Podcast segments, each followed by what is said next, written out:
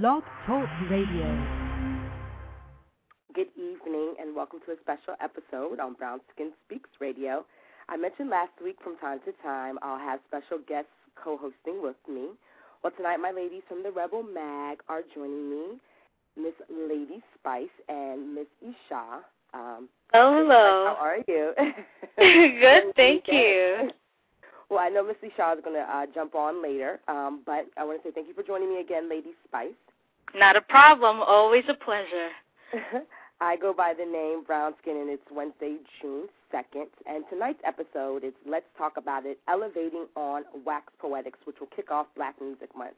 If you're not familiar with the term wax poetics, we'll break it down for you later on in the show. But the wax poetics that we're speaking of tonight is the bi-monthly American Music Magazine highlighting vintage and contemporary jazz, funk, soul, hip hop, blues, R&B, and more. The founder and editor in chief, Andre Torres, joins us tonight to discuss the history and vision behind Wax Poetics and the future plans for the magazine. And Michelle Shaw is on as well. Um, Andre, thank you so much for joining us. How are you? Yes, definitely. Of course. Uh, thanks for having me, and uh, thank you for that wonderful introduction. thank you, Miss Ishshah. Are you there? I am here. I am here. Thank you for joining us. Yes, yes, yes. Well, um, Definitely. we're looking forward to this We're show. like psyched. Pumped to have you on the show. cool. Thank you. Thank you. Well, I know, um, Lady Spyce, you discovered uh, Wax Poetic, so go ahead, kick it off. Sure thing. Thank you very much, Brown Skin. So, Andre, could you please tell us, you know, for the millions that are listening, how did Wax Poetic start? Was it an idea that morphed into something else? How did the idea come about? Like, how did it get implanted in your mind? And, you know, where are you going with it? Um, yeah, I mean, it was uh, definitely an idea that I had about initially a documentary, really. Um, and I mean, I'm not a filmmaker by any means. I I went to art school, um, but you know, I had been collecting records, you know, throughout college, and uh, you know, got into the whole, I guess, beat digging scene and finding samples yeah. of different hip hop tracks, and you know, that really opened up a whole nother world for me, and you know, I kind of became obsessed with finding all this stuff, and so then by the time I moved to New York uh, in '95, you know, that was, you know, really the sort of home of all this sort of these tales I had been hearing about different records that became sort of classics. And you know here I was in New York and I'm hearing all these stories but there was there was really nothing you could sort of go to that had like all this information about all this stuff I was hearing about. So you know around the time you know the internet started popping off there were these little sort of forums and chat groups and you know I kind of fell in with a couple of these cats and you know, I could really tell there were cats out there all over the world, really, besides just, you know, the U.S. or New York. I mean, Japan, England, you know, everybody, Germany was was like hip to this. It was like a little subculture. So I thought it would be cool to just sort of because hip hop's always talked about with these, you know, main elements. I thought, you know, these records, this record digging culture was really like a sort of sixth element of hip hop that was sort of you know under documented and I thought you know it'd be cool to do a documentary that sort of showed how um you know all this had sort of come about from early you know 70s DJs rocking doubles of these records that had breaks and how those things sort of evolved and became you know around the time of the sampler you know sort of classic break beats that were sampled and then you know of course resampled and recycled into you know modern times like even today. So you know i thought no one had done this. Let me start doing some research. And i started doing research you know on some of these artists and there was nothing out there. I mean you go to the library or uh, barnes and noble and there'd be you know all these books on the rolling stones let's say or you know whoever else but nothing on james brown or sly stone and you know, these were the more obvious cats. I was trying to go digging hard, you know, dudes that nobody really was was checking for. So that's when I just figured, well, if no one's done this, then somebody should document this in print form and keep some sort of uh, journal almost of like, you know, and archive this history because it just seemed like you know it was fading every day. People were sort of you know especially around the time 2000, you know, and the whole sampling sort of renaissance had kind of worn off. I think uh, you know I could see that this was something now people could view objectively almost. Whereas if I had tried to do this in the heyday of the sampling era, it would have right. been a lot harder to pull off. People are a lot more secretive about records, and you know, a lot of this was you know sort of a mythology that you either had to be in or be out of. I I I found myself sort of right in the middle. There were these cats who had been collecting records for 20 years, and then I knew these kids who were like 18, 19 who were just getting into it too. And I had been at you know maybe five to 10 years, and I just sort of saw both sides of it, and I figured there could be a platform where you could have both ends of the spectrum sort of unite. So that was pretty much the genesis of it, and then uh, yeah, we just ran from there. What I loved most about it was um, digging the name Wax Poetics, and of course, the first thing I thought about when I thought wax was vinyl. Um, yes. So, what, what was your uh, influence? Because wax poetics actually means something, but you um, have a kind of a, an illusion when it comes to, to the name. Um, what, yes, what, yes. Why that name? Um, you know, I had been thinking about, you know, coming from that vinyl digging for beats culture, you know, something having to do with crates or digging, and, you know, it all just seemed very obvious. Uh, right. One night I couldn't sleep, you know, right when I had sort of gotten the idea for the magazine, and we had really started working on it, but they were like, yo, what are you going to call this thing? And, you know, we had kicked around a bunch of ideas, and they all seemed to sort of be lame, really. So I was, I couldn't sleep one night. I got up, and it just sort of hit me. I just wrote it just down singular, wax poetic. Yeah. You know, I like the allusion to vinyl that wax had as well, and then knowing what the phrase meant and knowing that we were going to be talking about music in this style, because I had a very particular vision of the way I wanted us to be able to talk about music intelligently, you know, where it wasn't something that would be like throwaway culture. I was really trying to do what every other magazine wasn't. So uh, I thought this kind of nailed it on the head, and I wrote it down just singular, and then I just added the S after a couple of minutes, and that was it. I just sort of left it, and I went to bed, and then the next day I called my man. I was just like, "Yo, I got it, Wax Poetics," he was like, "What? Word? Huh? Uh, okay, all right. You sure?" It sounds like, no, good. no, I'm telling you, Let's do it. I'm telling you, this is it. This is it. Trust me, trust me. So, yeah, I just oh, everything sort of has been like that, where, you know, I just kind of ran with my gut on it. You know, if I felt like this was the thing to do, I never really over thunk or overthought any of this stuff. I mean, I really just sort of ran with it. This whole idea of a magazine and now a media, music media company, you know, was really an innocent sort of vision, you know, just as, you know, something that I had passion for that, uh, you know, I had no experience in publishing or even journalism really. So I just sort of did whatever we thought was right and it's, it sort of just carried us, you know, from year to year. So it's been good. Great. Um, this is Ishshah. Um, I Hi, how are you? good. Out of all the hip hop magazines and publications and websites out there that um, target the genre and seek to kind of be the the expert voice or the thought leader on on hip hop and and rap and the culture, what would you hope that your readers take away from interacting with Wax Poetics? How what what makes you stand out? What is it something that you hope at the end of the day um, a reader feels or, or thinks about your your publication? Yeah, no, that, that's a great question. I mean, you know, I could only speak from you know being a fan of the culture. You know, I wanted Mhm. something that you know kept my interest. You know, essentially, I had I thought I really had sort of evolved past the level of journalism that I was getting from a lot of these newsstand magazines. They were Mhm. you know, flavor of the month driven, Right. and you know, I always thought, you know, I was getting short change because I'd buy it for some article that I saw, and then once I started thumbing through it, it'd be like, man, you know, 45 minutes later, I was done with it, and it was like I could Right. throw this in the trash. I just spent five dollars on this, and I Yeah. just thought, you know, they were really only skimming the surface, and I would, you know, and I would, you know, go out and buy them all. I mean, from, you know, the ones who were slightly touching on it to the ones who were deep, deep, deep in it, and hmm you know, the, the ones there were bits and pieces in all of them that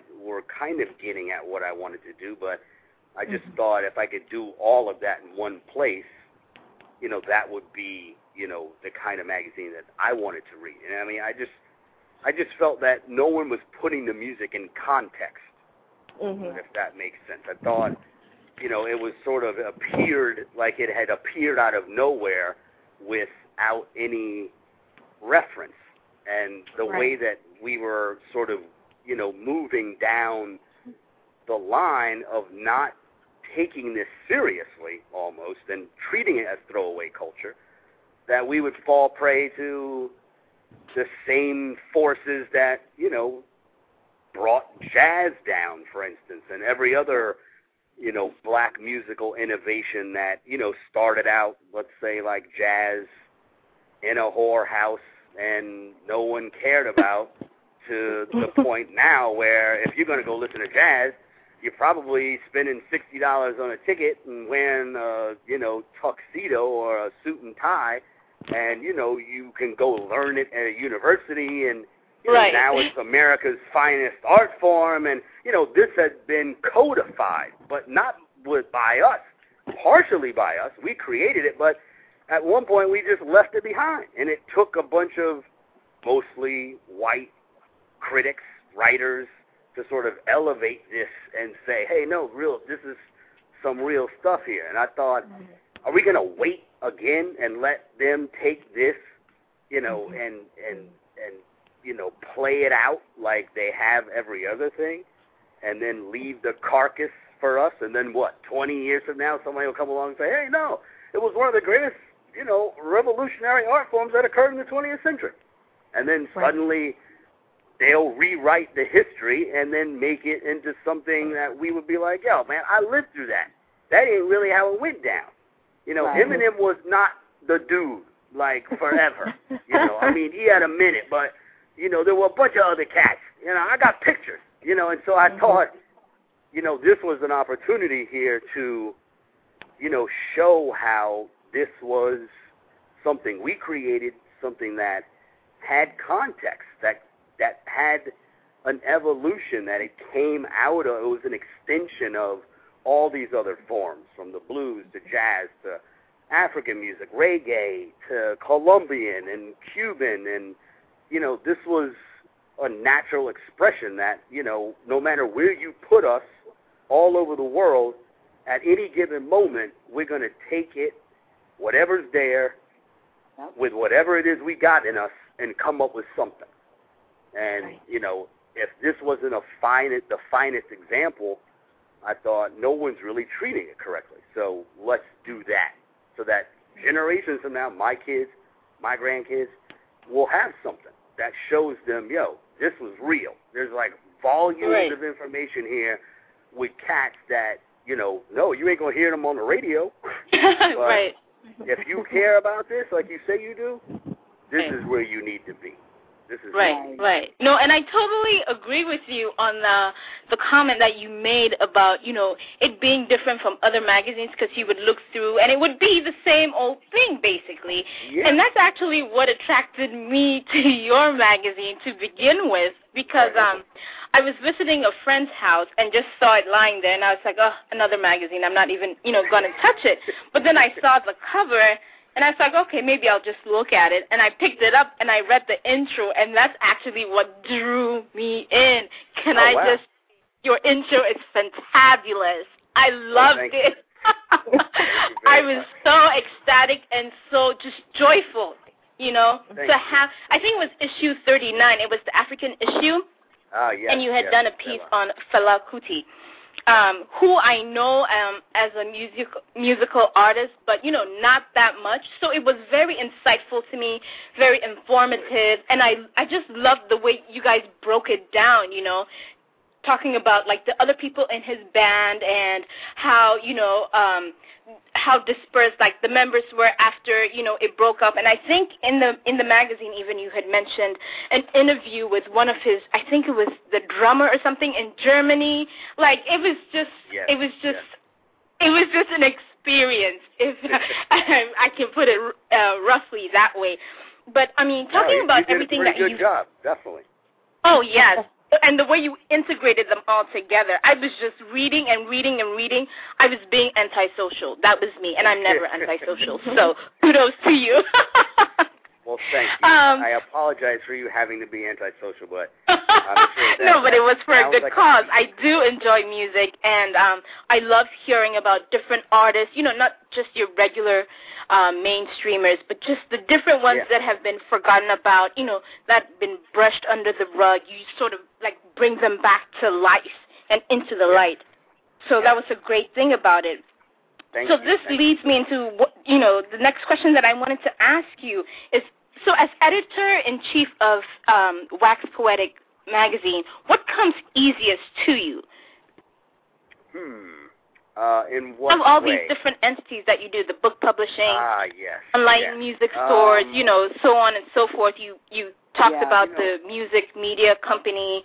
Um, yeah, yeah. wake up in the morning, what's your one and this is a tag on question. What's the one thought you think? Because it seems to me from your description at least that it's more of sort of like a hobby that you do and not a punishment as Oh, is yes. with most people's work. Uh-huh, yes. um, I definitely, you know, feel like I don't know if you guys saw that Chris Rock last stand up when he's talking about a job versus a career. And, you know, you know, the job's the thing that you like watch the clock, you know, every couple minutes, like, is it is it five yet? Is it five yet? You know, whereas a career is kinda like Ah, five o'clock already. Ah, well, I guess I got to come back in and work on my project. You know, like it's kind of like a blessing, really. I mean, I, I kind of have to remind myself that, you know, or how lucky I am because you can definitely get caught up in all the work, but you know, when I realize what I'm quote unquote working on, it's just like, come on, man, you know, shut up. You know, you could be at like a bank somewhere crunching numbers or something. So, uh, Totally. I'm definitely very appreciative of the niche I've been able to carve out. But you know, I mean, having gone to art school and you know, I got my degree in painting. You know, that was one Oh, of the things for me that was most uh, sort of at the top of my list that I wanted to make sure we were able to achieve here, and that was, you know, I wanted this a very particular vision for this magazine book and everything we do really. I mean, I you know, there's a certain aesthetic that you know I wanted very clean, you know, sort of. Uh, you know, I, I would I grew up, you know, reading all these art journals, and you know the way they would talk about Renaissance architecture, like it was, it was the greatest thing that you know anyone had ever done. I wanted to be able to talk about James Brown just the same way, and and elevate him to that same stature. You know, I thought all these other magazines were sort of treating this thing shoddily. If I took it and put it on the level like they were doing it, and you know the art books or art journals, then you know ours would be able to stand next to that. So that for me is always the sort of driving uh, pursuit. You know, in every project that we take on, it's giving it that that level of quality that I know you know it deserves, and you know no one had actually taken the time or care to do. So you know I spend a lot of time making sure we get the right kinds of photos. You know sometimes it's months of getting these guys to go in their attic and get these photos out and trusting us to you know put them in a FedEx thing and you know have a scanner. I mean it's a process you know that you know takes time and and love and and passion. So, you know, you definitely realize, you know, that none of this is sort of automatic. It takes a lot of work, and I think that's really what I've learned over the years is, you know, I just come in every day and just push it just a little bit further. You know, maybe just from here to there, just slightly, a couple of feet. You know, it's like a ball that I'm trying to get up the hill, and then, you know, over the course of two months, you know, just by pushing it a little bit, a little bit, a little bit every day, you know, we wind up with an issue, you know, or take on another project and it's another book and it's another record and you know, so I just sort of, you know, every day take it, you know, one day at a time and just a little bit at a little bit at a little bit at a time and try to pace myself because, you know, you can really get overwhelmed with the amount of stuff we have going on and the role that I play in it sort of nothing really gets past me without me seeing it, hearing it, touching it, feeling it. You know, I want to make sure it has my stamp of approval. So, you know, it's it's certainly a process that uh, takes getting used to. But you know, it's been trial and error. I mean, I like I said, I never had any experience in this field. You know, the business part of this has been an interesting learning curve. You know, just learning publishing and newsstands and distribution and you know the book yeah. industry and record industry uh, now in the sort of MP3 digital music sales and so yeah, it's been fascinating. But you know, I just sort of take it all as it comes and keep that. You know, I think there was a certain naivete that I came to this with. If I had gone to journalism school, if I had, you know, become a master of magazines, which there is an actual degree that you can get in that. Oh uh, wow! You know, I did not I, know that. Yeah, I had a guy come to me. He's like, "Oh, I got a master's in magazine." He was looking through. He's like, "Oh, there's some good entry points here," and he was pointing all this stuff out. And yeah, well, this lingo, and I had no idea what he was doing. But you know, the guy was trying to freelance for me, and it's just I found it odd. Whereas these guys go to school for this, yet you know nobody really has the sort of guts a lot of times to just go and do it. And I think that was something I didn't have to worry about. Whereas if I had gone to school for this, I'd be more, you know, sort of logical in my thinking about how we're going to do this and sketching out a business plan and all that. And you know, yeah. I didn't do any of that. I just go with you know what's in my gut, as I said earlier, and that's really been the driving force behind this. And it was easy early on to get people on board because they could see how passionate I was about it. You know, they were like, "Yo, what you want to do this? Okay, you ain't gonna be able to pay me straight. It's all good. Mm-hmm. I'm Yeah. down." You know, and it was really getting all these people early on. Because they didn't pay anybody probably for the first couple years. Uh, Right. And of course, you know, as things got better and we were able to do that, it, you know, became, uh, you know, it was. It was But he got a raise. okay. Yeah, exactly. The same crew I was riding with us back then is still with us. So you know, it's definitely like family now. Nice. Hmm. Very nice. Love it. Oh, Love so it. Andre, that's Definitely. oh, sorry, Ash. No, I was just gonna. Say, I, I like the way you know they stuck with you from the beginning, and they're still there now. Like that says a lot. Yeah. Passion, Yeah, I think a lot of people have been stuff. waiting had been waiting for something like this as well. So when it hit, they were kind of like, "Yo, you know, I definitely want to be down with this because, you know, they could they could see, you know, they were right there with me." So Right. Cool. So I just kind of want to take it back to something that you said that kind of sparked my interest um, about Mhm. throwaway music, and I find that to be like the state of the hip hop industry right now. Everything is, you know, a day at a time. What song is the cool song today? You know, everybody's trying to outdo each other on these like cheesy, almost gimmicky, you know, records. Uh, what is your take on that? Well, how do you think we can kind of bring it back to what it used to be and where you know where it came from, and kind of move away from this? Or is there hope? I mean, is this kind of the future of music?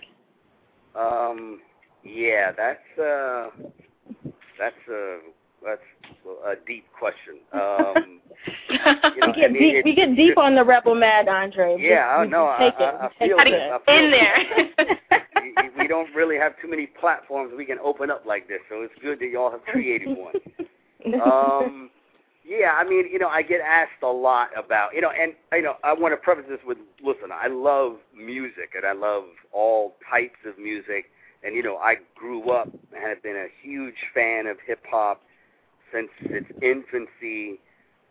And I think, you know, there was a point in a stage at which I was like many people who were in my, you know, age bracket who sort of hold on to those golden years, you know, sort of become disgusted with hip hop as of late. Um, you know, and you know, I think I'm sort of almost over that phase where it's kind of like I don't I don't really want to hold on to it as much anymore. I mean, we just put out a hip hop issue, and I mentioned that in my editor's letter. you know how you know we're putting out a hip hop issue with a third one, and I you know it couldn't be at a time when you know more people didn't care about hip hop. You know, I mean, it's mm. really like it it already kind of peaked. It's really kind of like just there now to exist. You know, in some mutated form of what it once was, but you know, and that was kind of what I was thinking when we put this issue together. You know, I had Ice T and Ice Cube and EPMD and KRS, and you know, looking back at that period where it was, you know, everything was so wide open, the possibilities, you know, the you know, just sheer expression, you know, that era is gone. You know, I think we can all agree that this music has been, you know, boxed up you know, put on a shelf, you know, and become ready-made. You know, it's like we created this culture, and then they found a way to take it and then sell it back to us.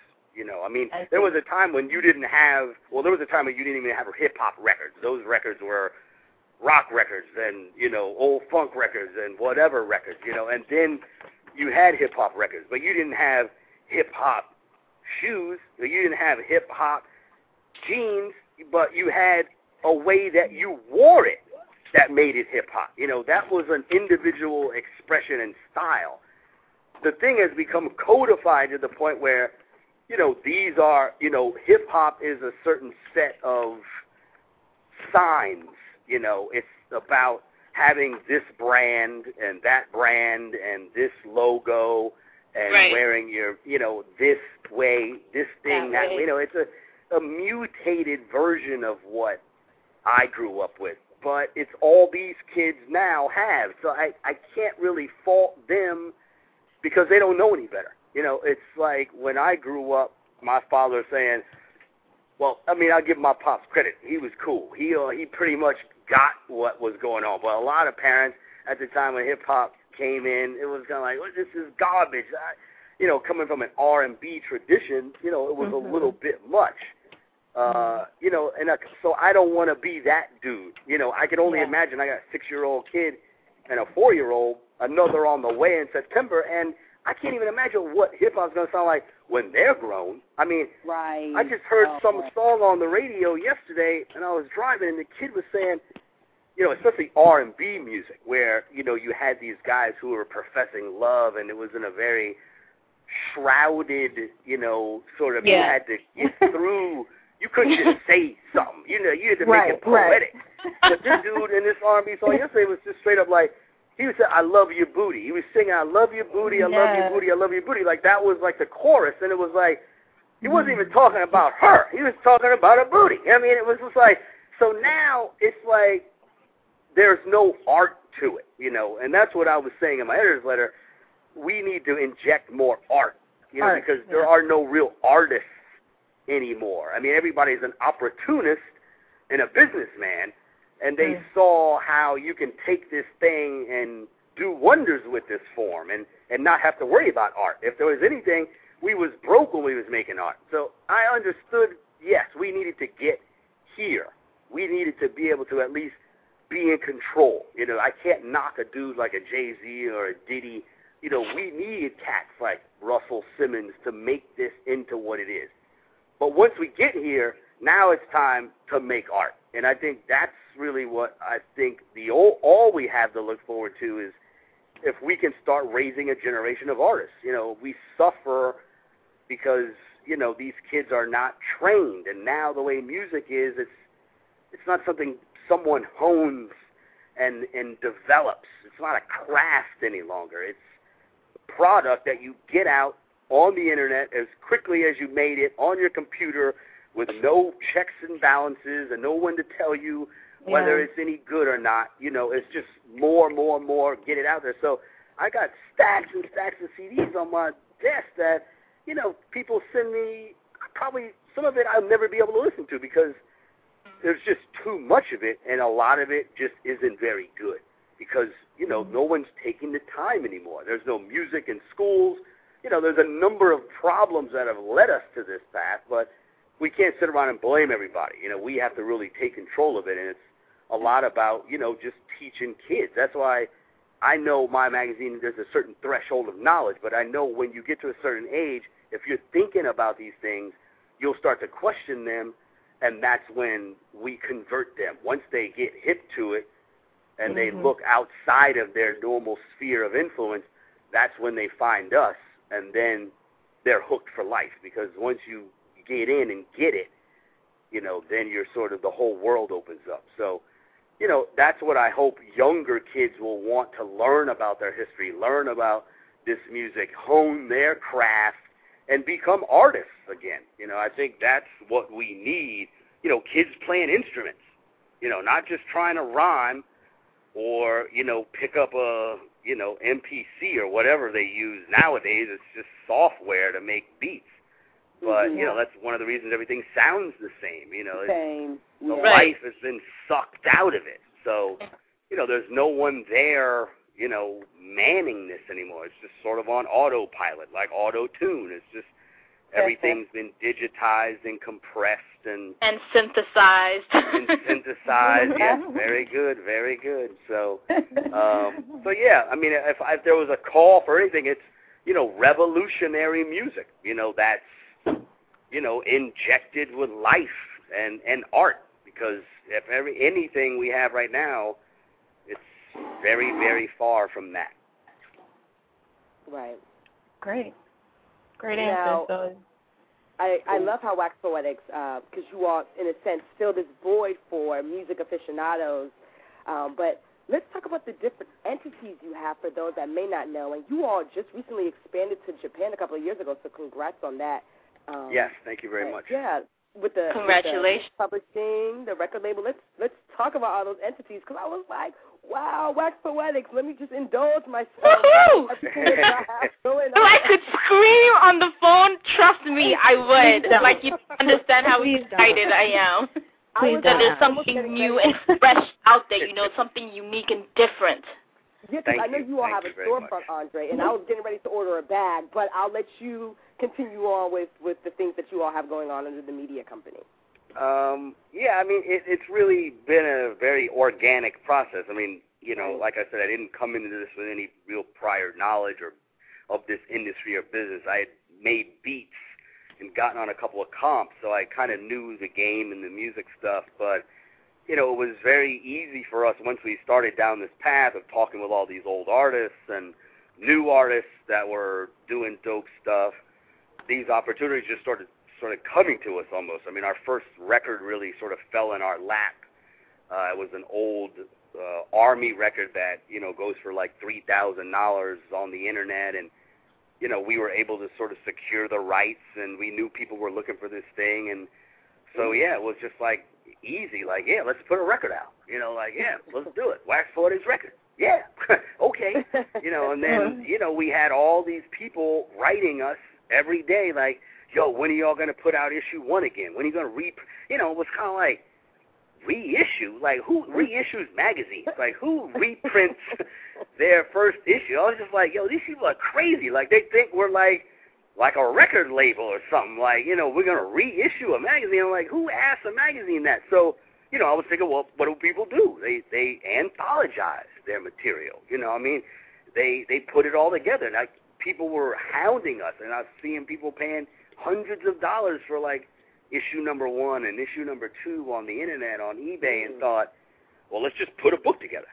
You know, we'll just like compile like the first five issues, like a best of, and just put it out there. You know, but I didn't want to have to do a book on my own because you know, it's expensive. And it's not like a quick turnaround. You know, you got to invest all this money, and then it takes, you know, a year maybe before you get all your money back on a book, especially dealing with distributors. So I was like, well, you know, looking through these old pulp books, they'd have like cigarette ads in them and stuff. I was like, hey, we already a magazine. You know, let's like go holler at one of our advertisers.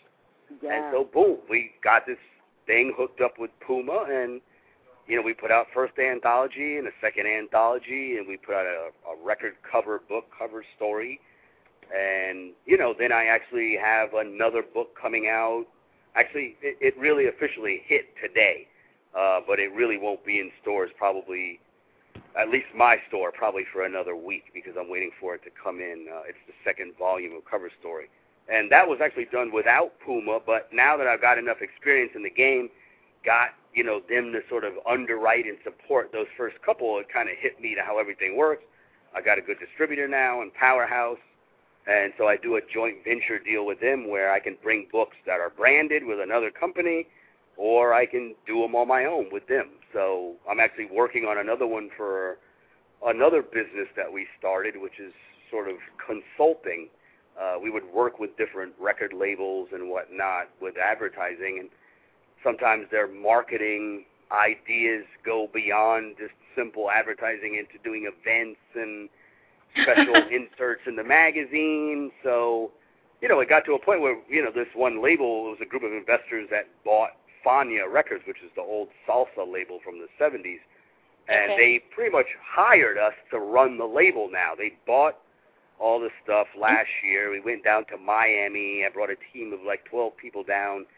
We Wow. cataloged all their master tapes, set up a database, and then we've been spending, you know, this year essentially going through everything and and you know A and Ring double CD box sets and greatest hits packages and putting out new albums, uh, reissues, and doing uh, all their digital releases. So you know that's really taken up a lot of time as far as my schedule goes because it's such a huge project and it's you know it's such an important piece of history uh, that sort of fell into our laps almost. Obviously, you know, very organic once again, and just sort of us traveling down our path, and you know, these windows of opportunity open when you go down a road. You can't see them at the beginning, but once you stay on that path, Yeah. you know, these things just sort of come to you, and that's really how that started. And so now we've started this sort of archiving and consul- consultancy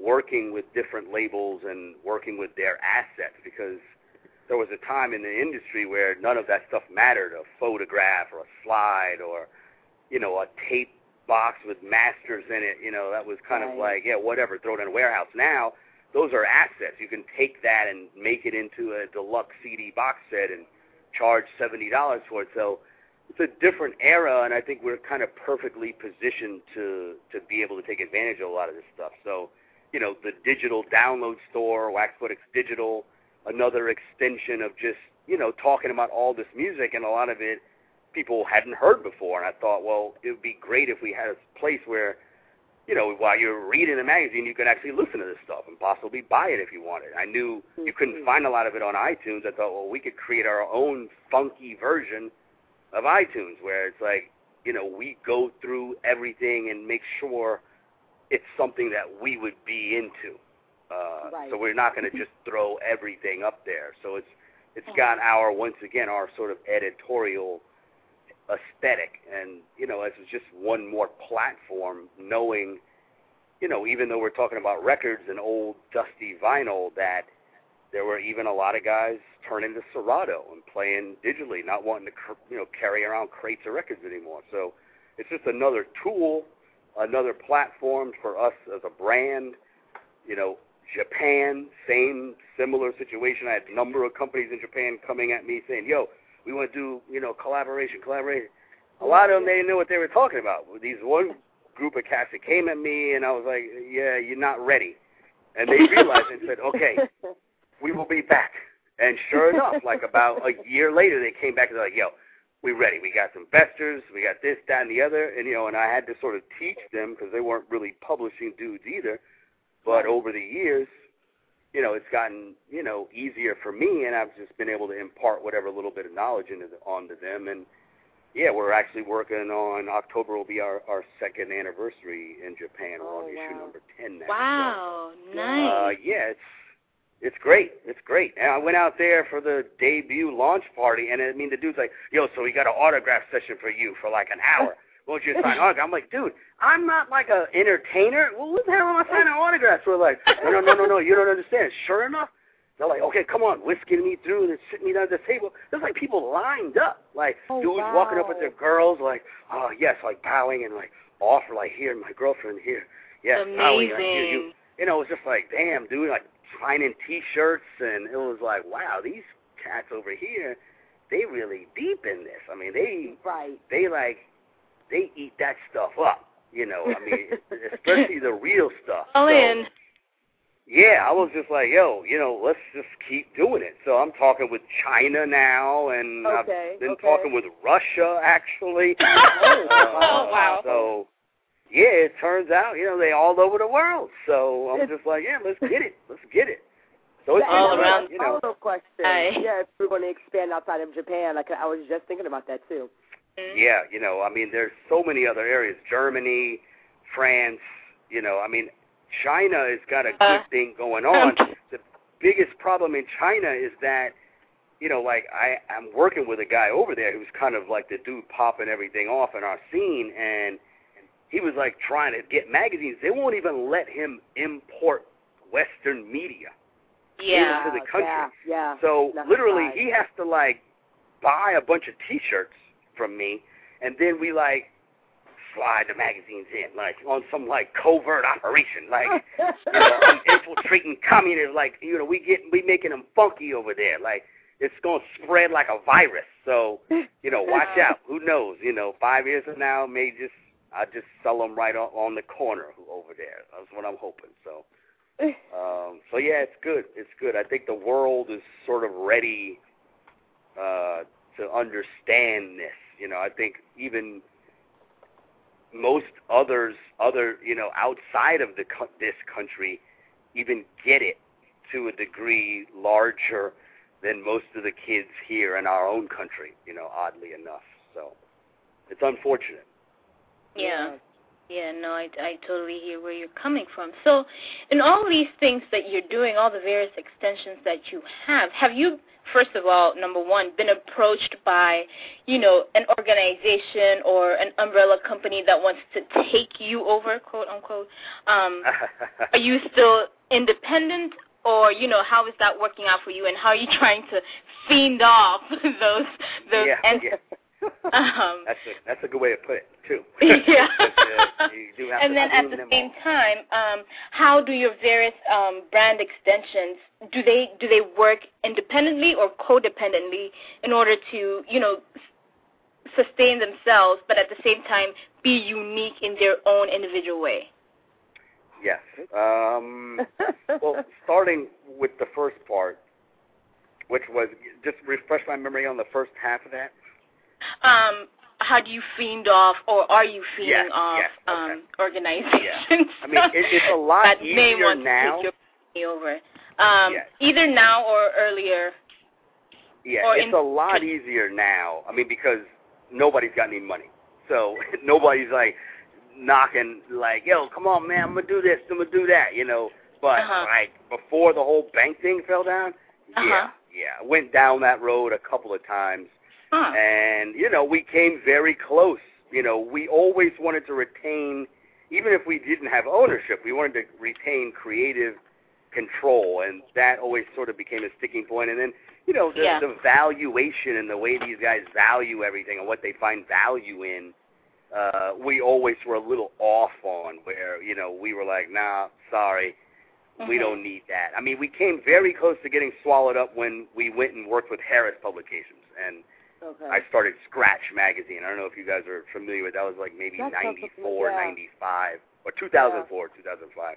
Um, and it was a primarily, you know, that's the whole double XL rides, oh, uh, okay. you know, that whole scene. Yep. And, you know, I was like abhorrently opposed to everything they were doing over there, but turned out the guy was a publisher. He saw Wax Poetics, called me up, and, you know, was very casual. He just wanted some back issues, and we started talking, and they had this idea about this DJ magazine, and I was sort of telling them, well, yeah, DJs are cool, but it's really about that evolution from the DJ into the producer, and that's really kind of the magazine I was looking to do. And we had already been doing elements of that in hip hop, but I was like really trying to do it. I mean, in Wax Poetics, so I was really trying to show that professionalism in the commercial world, where I knew they had access to like a Dr. Dre and Neptunes, and I could actually get inside these guys' heads. And so, yeah, we popped this thing off, and you know, I guess they thought, oh yeah, we'll do Scratch, and then those guys will close down Wax Poetics. And when I didn't, he started asking me, so what are you going to do with this Wax Poetics? You know, why don't you just let us take it, and I'll turn it into like Fader. and we'll do this, that, and the other. And I was like, uh, I don't know.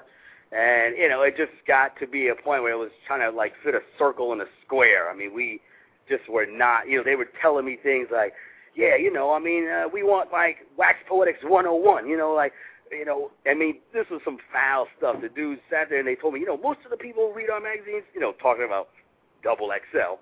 you know, they don't really read. You know, they're more like they like the ads and the pictures.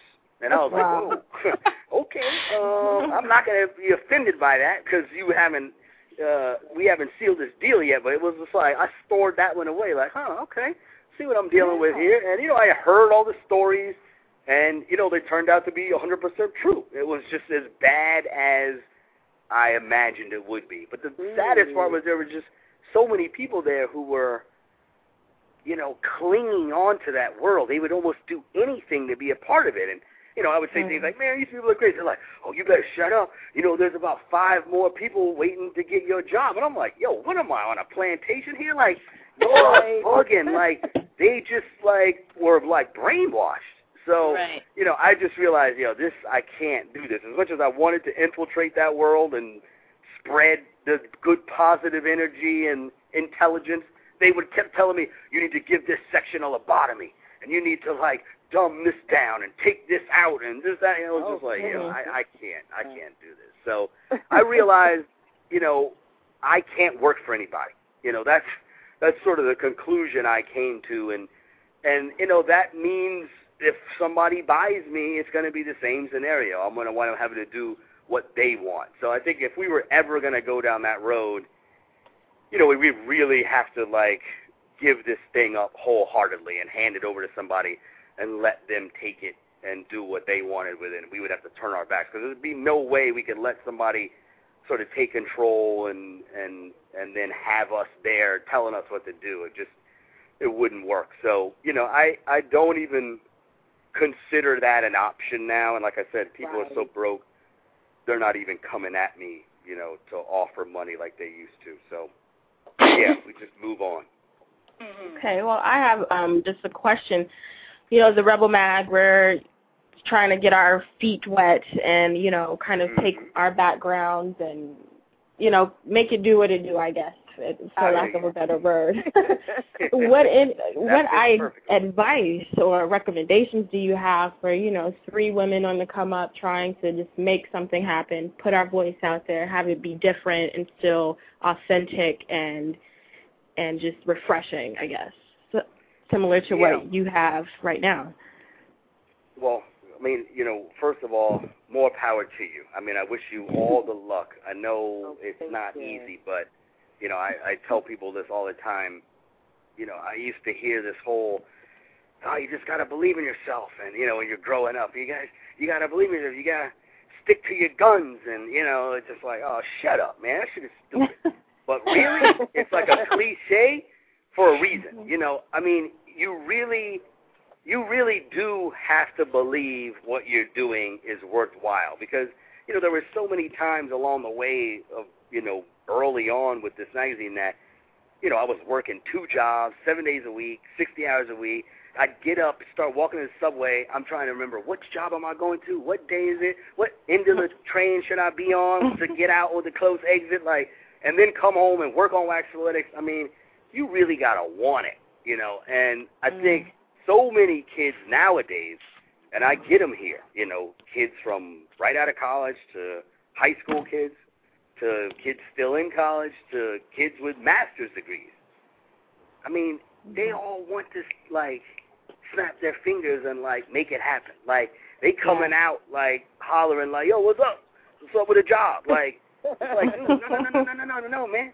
That ain't how it works. You know, you really got to grind at this. I mean, and so it takes the hard work. I mean, every day I think you've got to like be focused on what it is that you want to do, and you got to mm-hmm. like zero in on that, and you got to figure out how you're different, you know, than everybody else. I mean, I think when you look out there, you know, there's a lot of stuff we're all into, but it's about, you know, where does your heart really lie? You know, where right.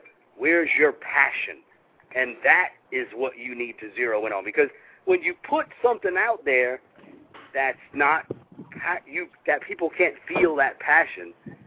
You know, I, I think the term that my man always uses is, and when I hear about these magazines, you know, falling down, they're like, oh yeah, you know, they were trying to reach everybody, and in the process, you know, Lost reach no one. Mhm. You know, and that's the worst route you can go because, you know, you're better off getting at 30 people who are really who really get it, who are really feeling what you have to say, than trying to reach 300 million and none of them get it. So, you know, it's about focusing in on that, and that's all we've tried to do. You know, you have a particular vision, you you you zero in on that, and you, just keep nailing it. And I think you know, building that niche is very, like I said, an organic process. You once you get down that road and start digging that that that tunnel, you know, you'll see all these other things suddenly pop up. But like I said, if you don't start down that path and stay on it, you're never going to get to that point. You know, a lot of the things that we're into now, it took us being here eight, nine years in order to mm-hmm. actually co- these things come to fruition. There was stuff I thought about after the mm-hmm. second, third year. Wished I could have been doing them then, but couldn't. It wasn't. I wasn't ready. You know, the time it just wasn't right. But if you get frustrated and go, oh man, the hell with this, you know, I'm out. You know, whatever.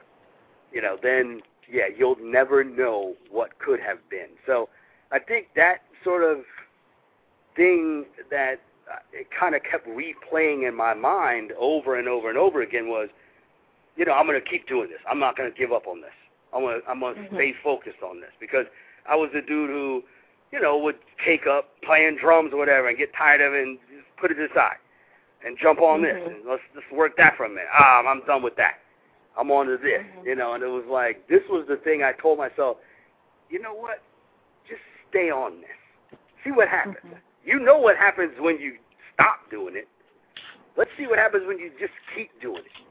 Yeah. And, you know, that I think takes a lot of discipline, you know, of just being able to find the joy in the pain almost because, you know, it's a learning curve. That process, especially early on, is very difficult and there's a lot of bumps and grinds. But, you know, once you sort of get over that hump, you know, you see things start to become much easier you're much more adept at what you're doing and you know it's a little bit more natural of a process so just believe in it believe in what you're trying to do and and get other people to see that but you know like i said it comes from y'all forming like voltron and and pouring all your passion into it so right, right. So, last question. Um, Okay. If you could sum up Wax Poetics magazine in one word, what would your word choice be? Ooh. ooh um wow that's good i mean you know, I, I've used it a couple of times tonight, and I think it always comes back to, excuse me, context Okay. for us. I mean, I think you know that's sort of our unspoken tagline is music in context because Mhm. you know I think that's one of the things that people I know I strive for or, or look for. You know, even in our everyday lives, you know, finding some meaning and re you know that's why people are you know always searching for answers because I think you know we just inherently need that uh even if it's a safety blanket like just some religious view to make us feel better like you know we're not alone here and there's something you know. I I think you know with music especially you know it's a huge vast world out there. Like you said you know picking up Wax Poetics you may have heard of Fela but you didn't know too much about him and you Right. kind of knew, you know, I think, you know, sometimes people need someone that can sort of extend a helping hand and say, "Here, let me show you. I mean, let me show you how Yeah. this how this works over here." You know, and that's what we try to do, you know, to put this all in context for you so that you can sort of understand it much more clearly, especially when we're allowed to sort of explore a theme like Africa. Of course, I can't get to all of Africa. I'm zeroing right. in on very specific music from a very specific period. But you know, in that we can tell a pretty good story about, you know, how this music came about and how that sound traveled over here. And, you know, I think, uh, you know, that's all we've ever and still try to do with everything that we do is just provide more context for people. So mm-hmm. Mm-hmm. that's my pick.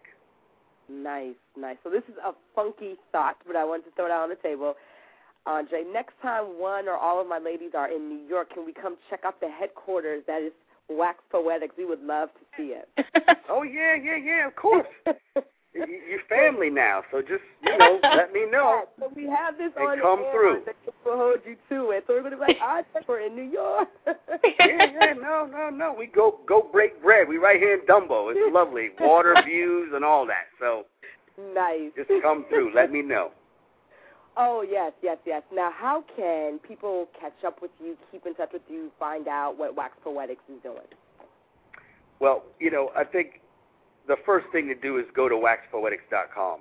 Uh, you Yep. can actually join our newsletter from there, and once you sign up to that, you'll get, you know, it's sometimes biweekly, monthly, but we send out regular updates about, you know, new issues, new books, new everything. We do daily updates on the site, uh, and that that really sort of sums up everything that's going on. You know, we got some new projects we're working on. I can't get into much right now, but some, you know, some more nuggets that uh, Okay. that'll be coming to fruition uh, shortly. So yeah, keep an eye out, uh, and then ob- obviously on the newsstand, you know, I'm everywhere. I try to be, you know, at least the right spots. You know, Barnes and Nobles, most finer bookstores, most of the good record stores that are still around. uh, Around, they're yeah. leaving on a daily basis. But um, yeah, keep an eye out for us.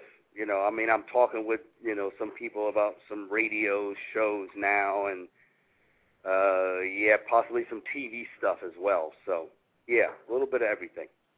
Nice, nice. Well, I have to say, um, thank you to my guests, you, Andre, and the ladies of the Rebel Mag. Thank you so much. We were very excited to interview you. Definitely. Thank you very much. Thanks for Thank having me. Thank you. It was Thank a you. wonderful experience, and good luck with everything. Thank Well, you. Thank you. And I also want to thank the listeners. You can catch this episode and other shows on brownskinspeaks.com, spelled B-R-N-S-K-N. Also podcasting on iTunes by searching Brown Skin in your iTunes store. Um, yes, the Rebel Mag. Thank you, Andre. Thank you. Until next time, Brown Skin Speaks. You all have a great evening. Thanks again, Andre. Right on. Thank you. Thank you. Bye bye. Good night. Thanks, Bye. Bye.